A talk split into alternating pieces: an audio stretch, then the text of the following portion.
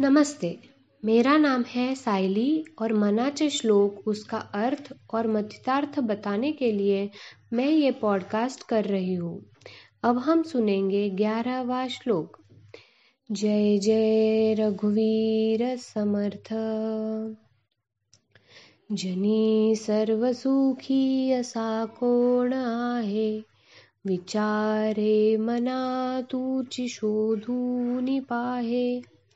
मना त्वां चिरे केले तया सारिखे भोगणे प्राप्त झाले अर्थात, हे मन, जग में सब तरह से सुखी, ऐसा कौन है? ये तू ही ढूंढ कर निकाल। अरे, जग में सब में सुखी, ऐसा कोई नहीं। पूर्व जन्म में किए हुए कर्म का फल इस जन्म में भोगना ही पड़ता है। मतितार्थ, इस श्लोक में समर्थ रामदास कहते हैं कि जग में सारी चीज़ों के अंदर सुख का एहसास रहने वाला कोई मनुष्य नहीं। हर चीज़ में सुखी रहना व्यक्ति के बस में है ही नहीं। वह मन को कहते हैं कि, हे मन, तू ढूंढ कर निकाल, तू खोज कि समाज में सर्व सुख प्राप्त करने वाला कौन है? और फिर कहते हैं कि जब विचार करो तो पता चलता है कि ऐसा कोई नहीं। ऐसा क्यों नहीं? हर कोई क्या दुखी है? इसके जवाब में वह कहते हैं कि पहले का कर्म संचय और उसका भुगतान करना बाकी होता है। पहले का मतलब कब का? तो पूर्व जन्म का। और इस जन्म में किए हुए कर्मों का। इसे आजकल कहते हैं कि जैसा कर्म, वैसा फल। परंतु यही बात पंद्रहवीं सदी में समर्थ रामदास ने कही थी और वह आज भी आचरण योग्य है। इस श्लोक का तात्पर्य क्या है? इससे हमें क्या सीखना चाहिए? तो अपने कर्म अच्छे रखे तभी हम सुखी हो पाएँगे। यह बात हमें सीखनी चाहिए। हमेशा सुख की लालसा करना, उसके पीछे दौड़ना छोड़कर जो है, उसी में समाधान मानना सीखना चाहिए। यही इस श्लोक का तात्पर्य है। तो ये था मनाच श्लोक का ग्यारहवा श्लोक और उसका मुझे समझने वाला अर्थ। जय जय रघुवीर समर्थ।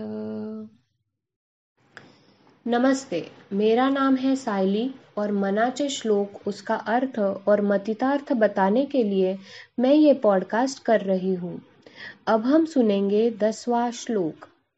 जय जय रघुवीर समर्थ।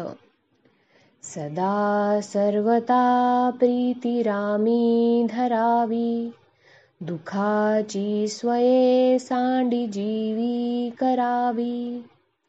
देहे दुःखते सुखमानीत जावे विवेके सदा सस्वरूपी भरावे।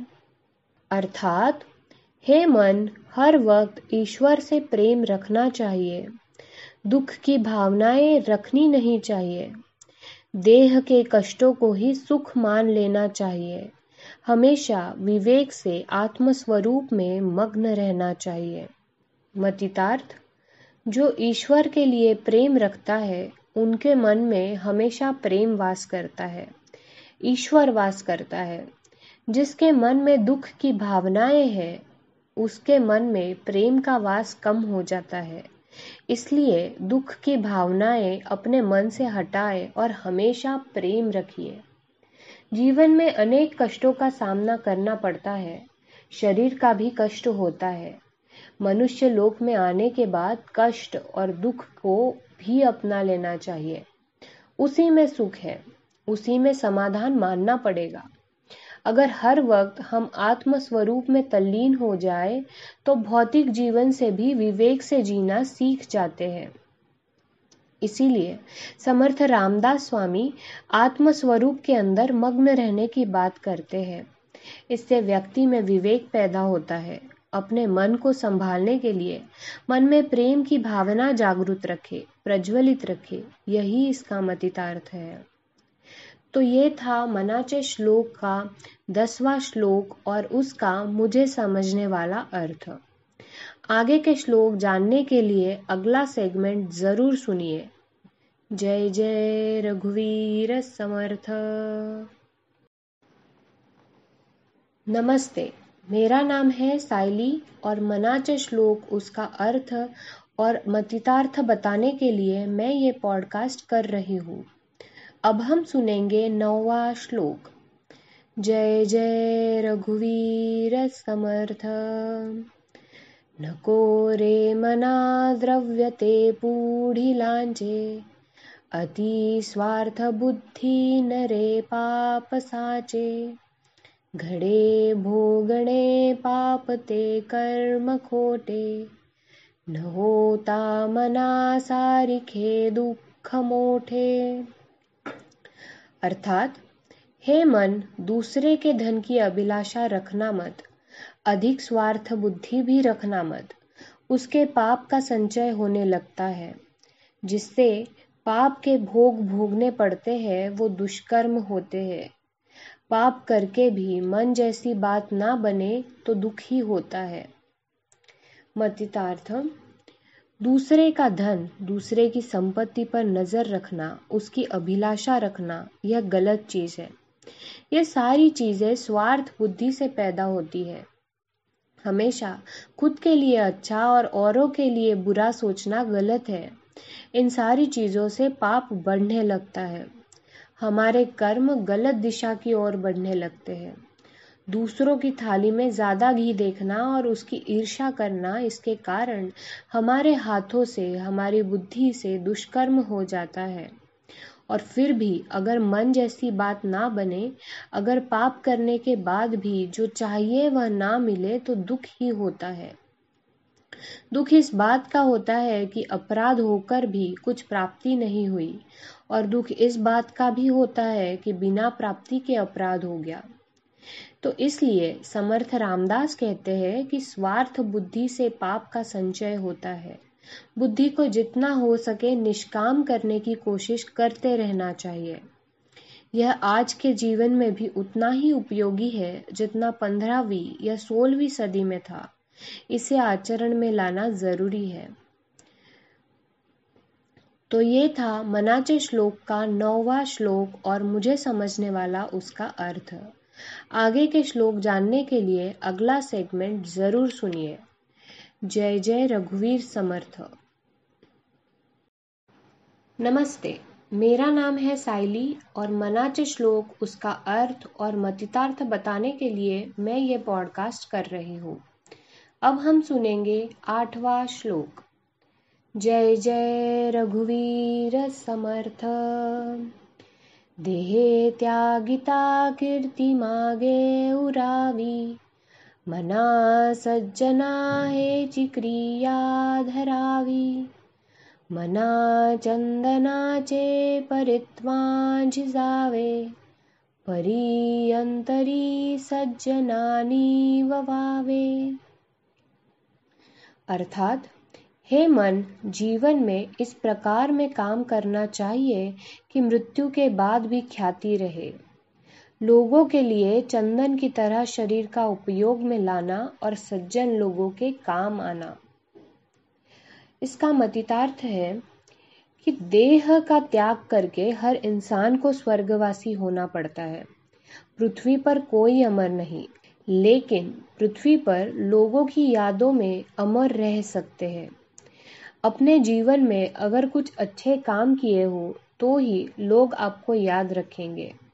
लोगों की यादों में ज़िंदा रहना है तो लोगों के लिए चंदन की तरह, जिस तरह चंदन की जितना भी घिस लो, सुगंध ही देता है, उस तरह अपने मन को, अपने शरीर को काम में लाना चाहिए।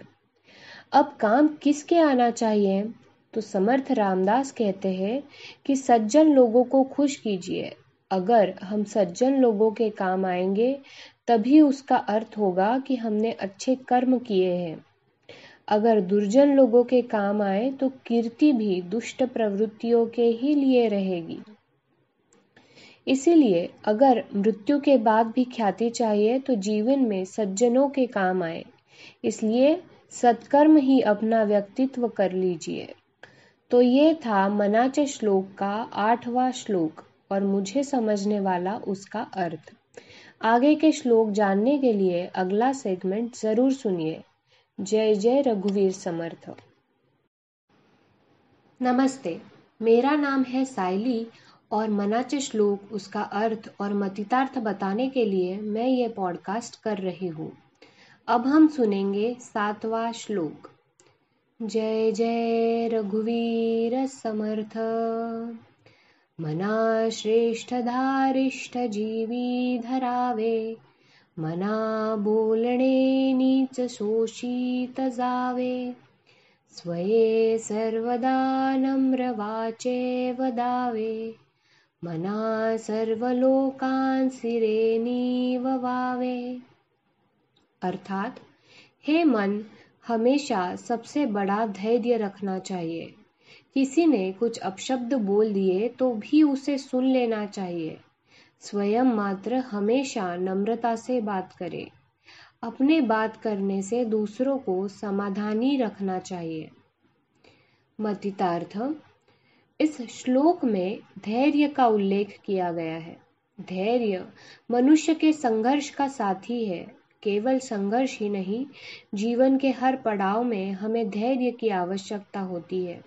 समर्थ रामदास कहते हैं कि किसी ने कुछ भला बुरा कहा तो सुन लेना चाहिए, उसे प्रत्युत्तर देने के लिए नहीं कहते। कहते हैं कि नम्रता से बात करें। हमें दूसरों को हमेशा समाधानी रखना चाहिए। अब इतनी सरलता से कितना मधुर रहकर क्या आज के युग में चलेगा? आज के युग में कहा जाता है कि सीधी लकड़ी सबसे पहले काटी जाती है। किंतु मन की सरलता इंसान का दुर्गुण नहीं, बल्कि बल माना जाता है। इसीलिए समर्थ रामदास जब मन को संबोधित करते हैं तो नम्रता से बात करने का उपदेश करते हैं। जब हम दूसरों को भला बुरा कहते हैं तो मन में क्रोध, घृणा आदि दुर्गुण जन्म लेते हैं। इसीलिए अपना बर्ताव दूसरों को दुख देने की जगह उन्हें समाधानी करने वाला होना चाहिए। हमारे आज भी अनेक दुखों का निवारण केवल नम्रता से बात कर कर हो सकता है। यह तो आजमा कर ज़रूर देखना। मनाचे श्लोक तभी तो परिणाम कारक माने जाते हैं। तो ये था मनाचे श्लोक का सातवां श्लोक और उसका मुझे समझने वाला अर्थ। आगे के श्लोक जानने के लिए अगला सेगमेंट ज़रूर सुनिए। जय जय रघुवीर समर्थ। नमस्ते, मेरा नाम है साइली और मनाचे श्लोक उसका अर्थ और मतितार्थ बताने के लिए मैं ये पॉडकास्ट कर रही हूँ। अब हम सुनेंगे छठा श्लोक। जय जय रघुवीर समर्थ।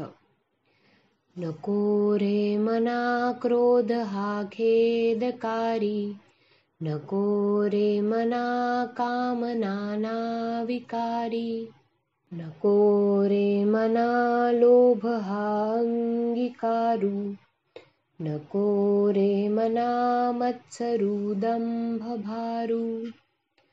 अर्थात, गुस्सा ये सदा ही दुख देने वाला होता है। काम वासनाएँ अनेक तरह के दोष उत्पन्न करती है। लालच अपने अंदर बस जाती है। किसी का भी मत्सर करना और ढोंग करना, ये सब हे मन करना नहीं चाहिए। मतितार्थ। इस श्लोक में समर्थ रामदास ने पाँच तरह के दोष बताए हैं। गुस्सा करना, काम वासनाएँ रखना, लालच करना, किसी का मत्सर करना या ढोंग करना, यह वह पाँच दोष है। यह मन के दोष है, यानी इंसान के मन को अगर संभाला जाए या समझाया जाए तो यह दोष दूर हो सकते हैं। इसीलिए कारण के साथ मन को क्या नहीं करना चाहिए, यह बताया गया है। अब गुस्सा क्यों नहीं करना चाहिए? तो गुस्सा हमें सदा ही दुख देने वाला होता है। गुस्से में लिए हुए निर्णय या गुस्से में की हुई बातें फिर गौर करने लायक नहीं होती। वह बाद में गलत साबित हो जाती है। इसीलिए, हे मन, यह गुस्सा बहुत दुख देने वाला है। इसे ना कर। नकोरे मना लोभ हा अंगीकारू, का मतलब है कि अपने अंदर लालच पलपने ना दे। लालच को जितनी जल्दी हो सके उतनी जल्दी मन से दूर कर दे। मत्सर करना यानी दूसरों की ईर्षा करना। जो दूसरों के पास है, उसकी कामना करना, ये गलत बात है। इसीलिए किसी का भी मत्सर नहीं करना चाहिए। और आखिरी बात, किसी चीज़ को पाने के लिए ढोंग करना या नाटक करना, यह भी गलत बात है। जो करना है वो सरलता से करो। उसके लिए प्रपंच ना करो, ऐसा मन को कहता है। मन के अंदर रहने वाले ये पाँच दोषों का हमें त्याग करना चाहिए। यही इसका तात्पर्य है। तो ये था मनाच श्लोक का छठा श्लोक और उसका मुझे समझने वाला अर्थ। आगे के श्लोक जानने के लिए अगला सेगमेंट ज़रूर सुनिए। जय जय रघुवीर समर्थ। नमस्ते। मेरा नाम है साइली मैं मनाचे श्लोक, उसका अर्थ और मतितार्थ बताने के लिए यह पॉडकास्ट कर रही हूँ। अब हम सुनेंगे पांचवा श्लोक। जय जय रघुवीर समर्थ। मना पाप संकल्प सोडो निद्यावा। मना जीवी धरावा मना कल्पना ते नको विषयांची विकारे घडे हो जनी सर्वचीची। अर्थात, हे मन, पाप की इच्छा रख मत। हमेशा अंतिम सत्य रहने वाले ईश्वर के प्राप्ति की इच्छा रख। विषयों में सुख रहता है, ऐसी गलत फहमी में मत रहना। विषय और विकार में डूब गए तो जग में छी थू होती है। मतितार्थ, पाप की इच्छा कौन रखता है? यह तो सिर्फ़ इच्छा होती है। पाप और पुण्य मनुष्य ने अपने बनाए हुए हैं। फिर भी समाज के लिए, अपने मन के लिए जो चीज़ें खराब मानी गई है या जो चीज़ें अनुचित मानी गई है, ऐसी इच्छाएँ पाप की इच्छाएँ होती है। हमेशा ईश्वर की प्राप्ति की इच्छा करना ही परमार्थ का मार्ग है। विषयों का सुख या विकारों की किसी भी चीज़ों के अंदर रममान होना ठीक नहीं। किसी भी भौतिक सुखों के अंदर अपने आप को डुबा लेना अच्छा माना नहीं जाता। इससे तुम मोह माया से कभी छूट नहीं पाओगे। समर्थ रामदास कहते हैं कि विषय और विकार में डूबने से जग भर तुम्हारी चीत हु, यानी मान हानि होगी। भौतिक चीज़ों का सुख क्या सही में सुख है? ईश्वर की प्राप्ति ही सही में सुख है। और उसे पाने के लिए हमें भौतिक सुखों से निकलना पड़ेगा। उसके आगे जाकर ही ईश्वर की प्राप्ति की इच्छा करनी पड़ेगी, तभी हम ईश्वर को प्राप्त कर सकेंगे। तो ये था मनाच श्लोक का पांचवा श्लोक और उसका मुझे समझने वाला अर्थ। आगे के श्लोक सुनने के लिए अगला सेगमेंट ज़रूर सुनना। जय जय रघुवीर समर्थ। नमस्ते, मेरा नाम है साइली मैं मनाचे श्लोक, उसका अर्थ और मतितार्थ बताने के लिए यह पॉडकास्ट कर रही हूँ। अब हम सुनेंगे चौथा श्लोक। जय जय रघुवीर समर्थ। मनावासना दुष्टकामानये रे। मना सर्वथा पापबुद्धी न कोरे मना धर्मता नीति नको हो मना अंतरी सार विचार राहो अर्थात हे मन दुष्ट इच्छाएँ रख मत। कभी भी पाप बुद्धि अपने पास रखना मत।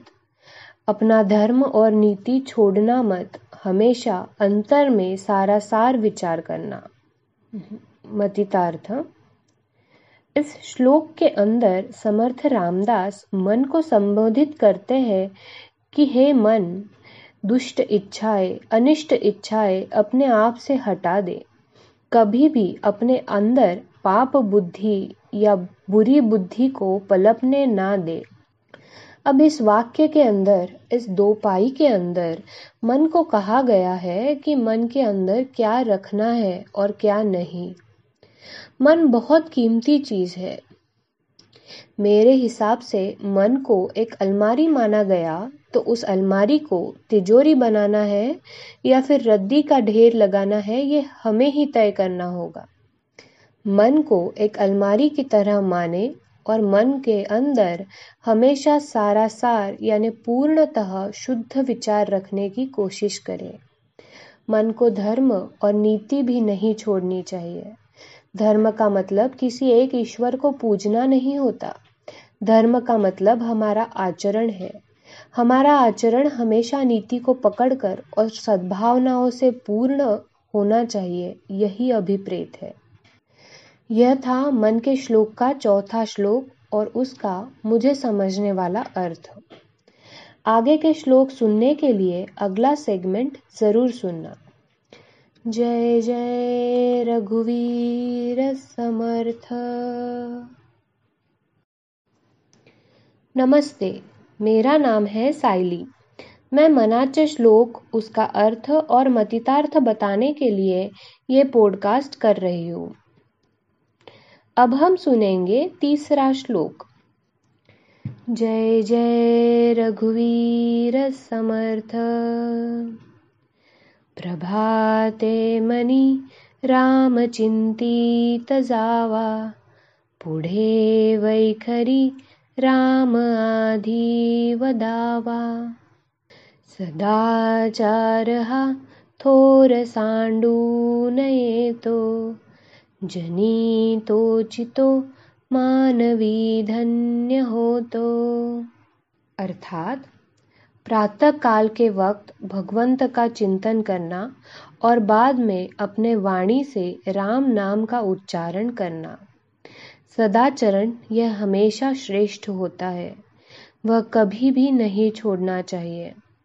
जो सदाचार से बर्ताव करता है, वह मनुष्य इस जगत में धन्य होता है। मतितार्थ, समर्थ रामदास कहते हैं कि सुबह सुबह राम का चिंतन करना और हर वक्त राम का उच्चारण करना यह बहुत ज़रूरी है। क्यों ज़रूरी है? तो भगवंत राम हर कण कण में बसे हुए हैं। हर समय ईश्वर का ध्यान करना और उनका चिंतन करना शुभ माना गया है। परंतु प्रातः काल में राम का चिंतन करना या ईश्वर का चिंतन करना चाहिए। ईश्वर का चिंतन हमें भवसागर से पार कराने वाला होता है। जैसे परमार्थ के लिए राम नाम महत्वपूर्ण है, उसी तरह जीवन जीने के वक्त सदाचार महत्वपूर्ण है। हमें सदाचार को कभी भी नहीं छोड़ना चाहिए। चाहे किसी भी प्रकार की विपत्ति क्यों ना आ जाए, हमेशा अच्छा बर्ताव रखना यही हमारी पहचान होनी चाहिए। जो सदैव अच्छा बर्ताव रखता है, सदाचार से काम करता है, वह मनुष्य इस जगत में धन्य होता है। अब धन्य होना क्यों ज़रूरी है? मृत्यु लोक मतलब जहाँ मृत्यु निश्चित है, ऐसे मानव लोक में समाधान पाना बहुत मुश्किल है। और वह समाधान हमें सिर्फ़ सदाचार और ईश्वर के स्मरण से प्राप्त हो सकता है। इसीलिए समर्थ रामदास का यह कहना आज के युग में भी आचरण योग्य है। तो यह था मनाचे श्लोक का तीसरा श्लोक और मुझे समझने वाला उसका अर्थ। आगे के श्लोक सुनने के लिए अगला सेगमेंट ज़रूर सुनना। जय जय रघुवीर समर्थ। नमस्ते, मेरा नाम है साइली मैं मनाचे श्लोक, उसका अर्थ और मतितार्थ बताने के लिए ये पॉडकास्ट कर रही हूँ। अब हम सुनेंगे दूसरा श्लोक। जय जय रघुवीर समर्थ। मना सज्जना भक्ति पंथे चिजावे, तरी श्रीहरी पाविजेतो स्वभावे। जनी निंद्यते सर्वसोडूनि द्यावे। जनी वंद्यते सर्व भावे करावे। अर्थात, हे सज्जन मन, तू भक्ति मार्ग से जा तो तुझे अपने आप ईश्वर की प्राप्ति होगी।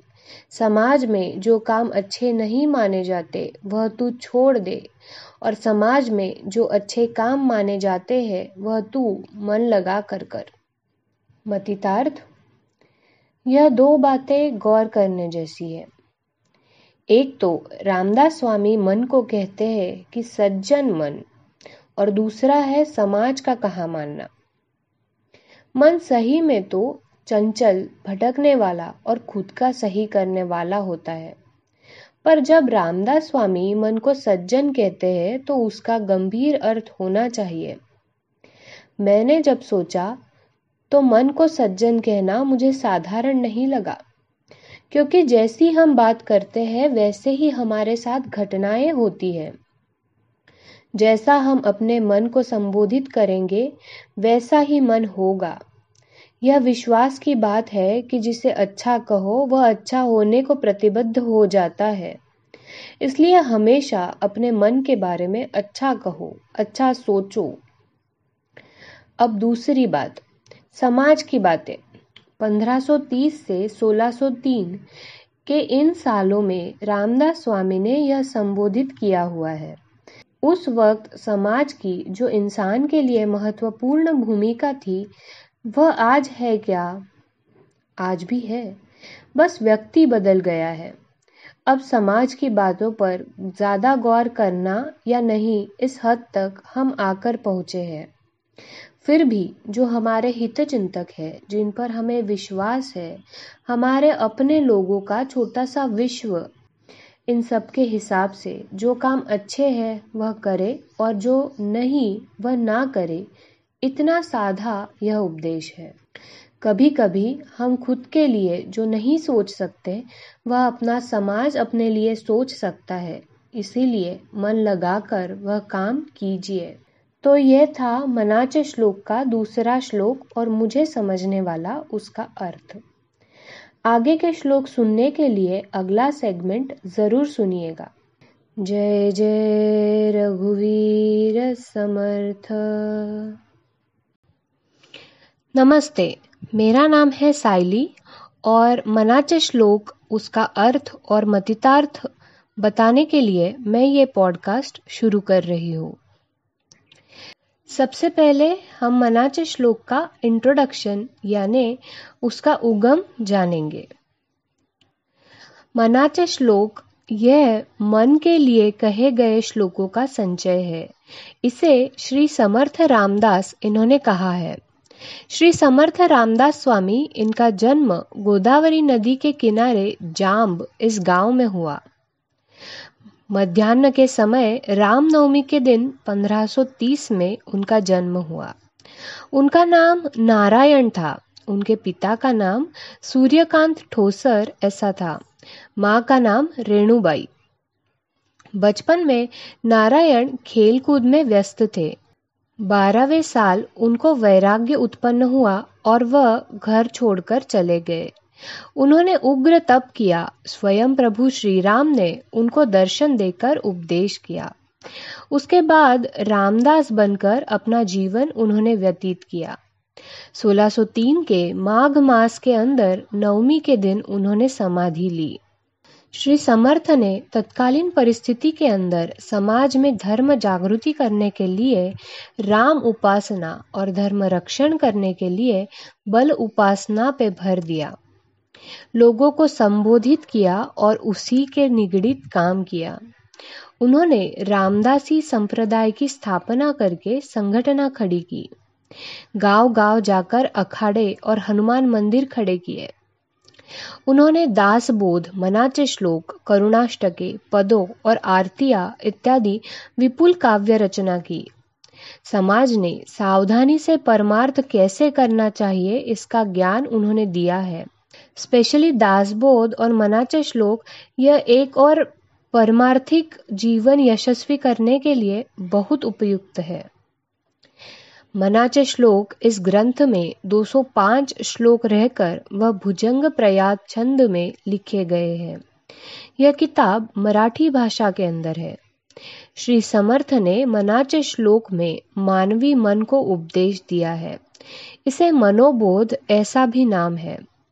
मनुष्य के विचार और आचार को प्रेरणा देने के लिए काम मन ही करता है। मन चंचल है वह विकारों को जल्द से जल्द स्वीकार लेता है।